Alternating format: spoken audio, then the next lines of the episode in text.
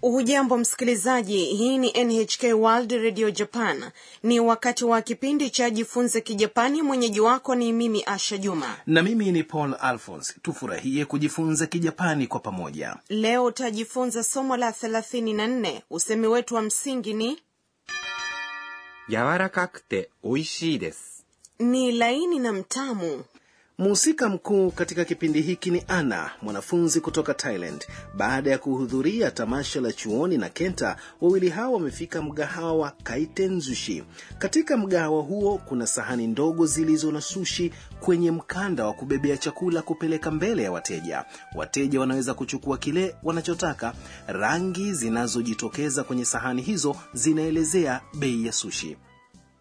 sasa tusikilize mazungumzo ya somo la 34 usemi wa msingi ni 柔らかくて美味しいです ni laini na mtamu あトロが来たトロって何ですかマグロのお腹の部分ですどうぞいただきます柔らかくて美味しいです sasa hebu nikupe maelezo kuhusiana na somo la leo aina ya sushi ambayo kenta anaipenda ndiyo imefika あトロが来た yaani oh toro zimekuja あ inaonyesha mshangao kenta amepaza sauti kwa sababu ameona aina ya sushi anayoipenda ikija kupitia mkanda wa kubebea chakula トロ ni mnofu wa samaki tuna wenye mafuta upande wa tumboni が inaonyesha kiima 来た zimekuja ni umbo la ta la kitenzi 来ます yaani kuja inaonyesha hali ya wakati timilifu kwa namna ya kiungwana kita inakuwa 来ました nimesikia toro bei yake ni ghali lakini bila shaka ni maarufu sana kwenye migahawa ya sushi au siyo hiyo ni kweli ana ambaye hajawahi kula toro anamuuliza kenta トロって何ですか toro ni nini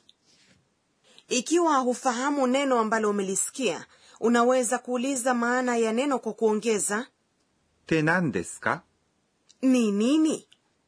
なん inamaanisha nini です。 ni namna ya kiungwana ya kumalizia sentensi unapoongeza か、 mwishoni mwa sentensi na uiseme kwa toni ya juu unaweza kuibadilisha na kuwa swali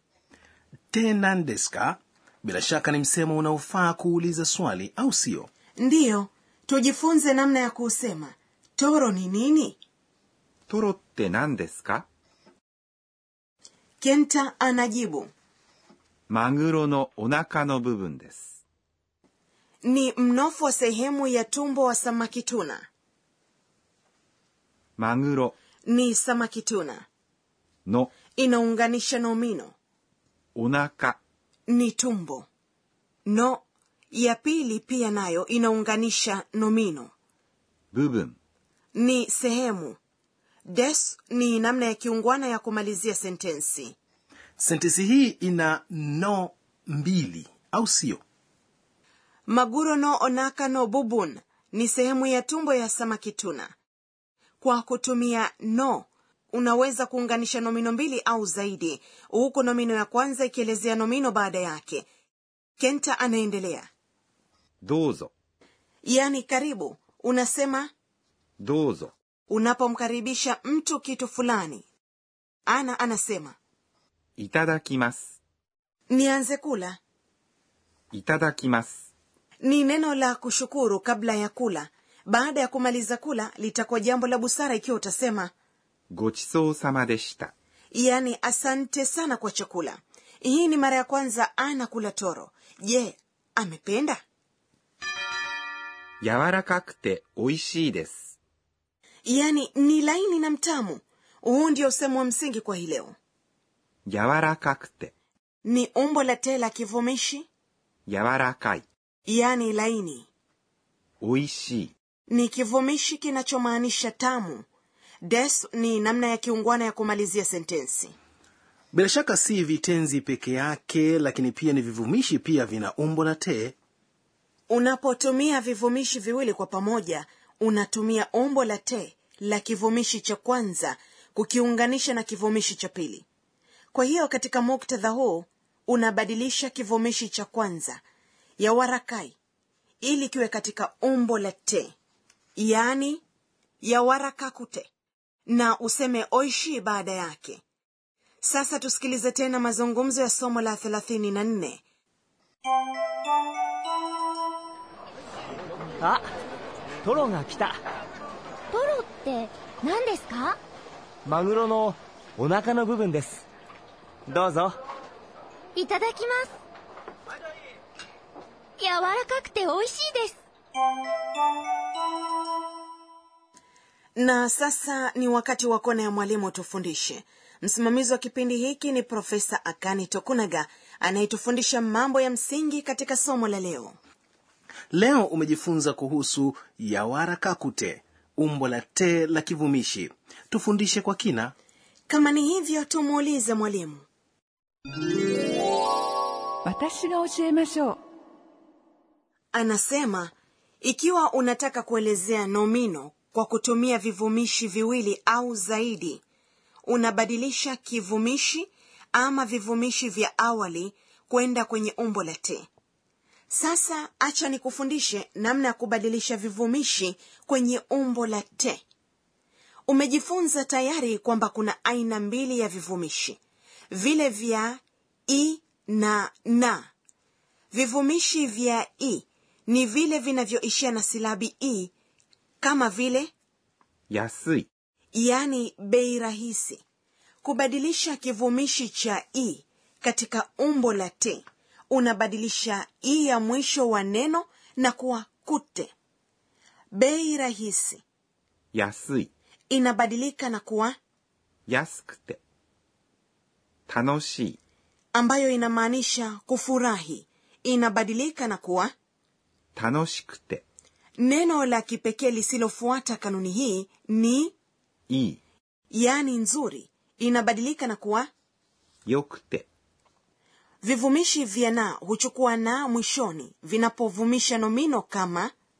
元気、 yani kuwa na afya inakuwa genkina kabla ya nomino kwa hiyo ukitaka kusema mtu mwenye afya mtu ni 人、 hivyo useme 元気な人、 hata hivyo kubadilisha vivumishi vya na katika umbo la te unaongeza de mwishoni mwake 元気、 inabadilika na kuwa 元気で、 ikiwa unataka kusema mtu mwenye afya na mchangamfu mchangamfu ni 明るい、 kwa hiyo unasema 元気で明るい人。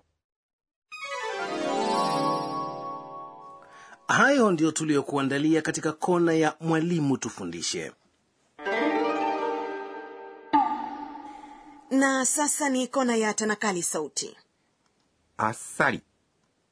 あっさり、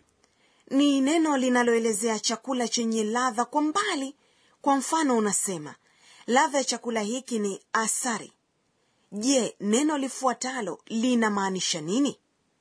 こってり、こってり、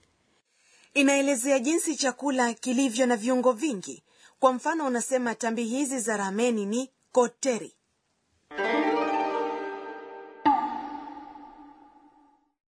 katika kona ya tanakali sauti hii leo umejifunza kuhusu あっさり、 na こってり。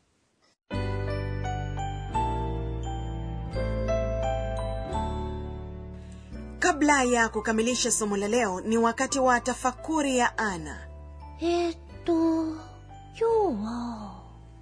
unasema itadakimasu kabla ya kula kushukuru wale waliopika pia unashukuru nyama samaki mboga mboga pamoja na wale waliokuza na kuvuna mazao hayo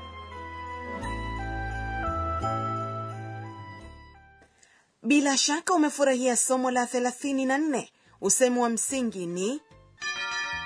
柔らかくて美味しいです。 ni laini na mtamu katika kipindi kijacho tutaendelea kueleza jinsi mambo yalivyo kwenye mgahawa wa sushi usikose kujumuika nasi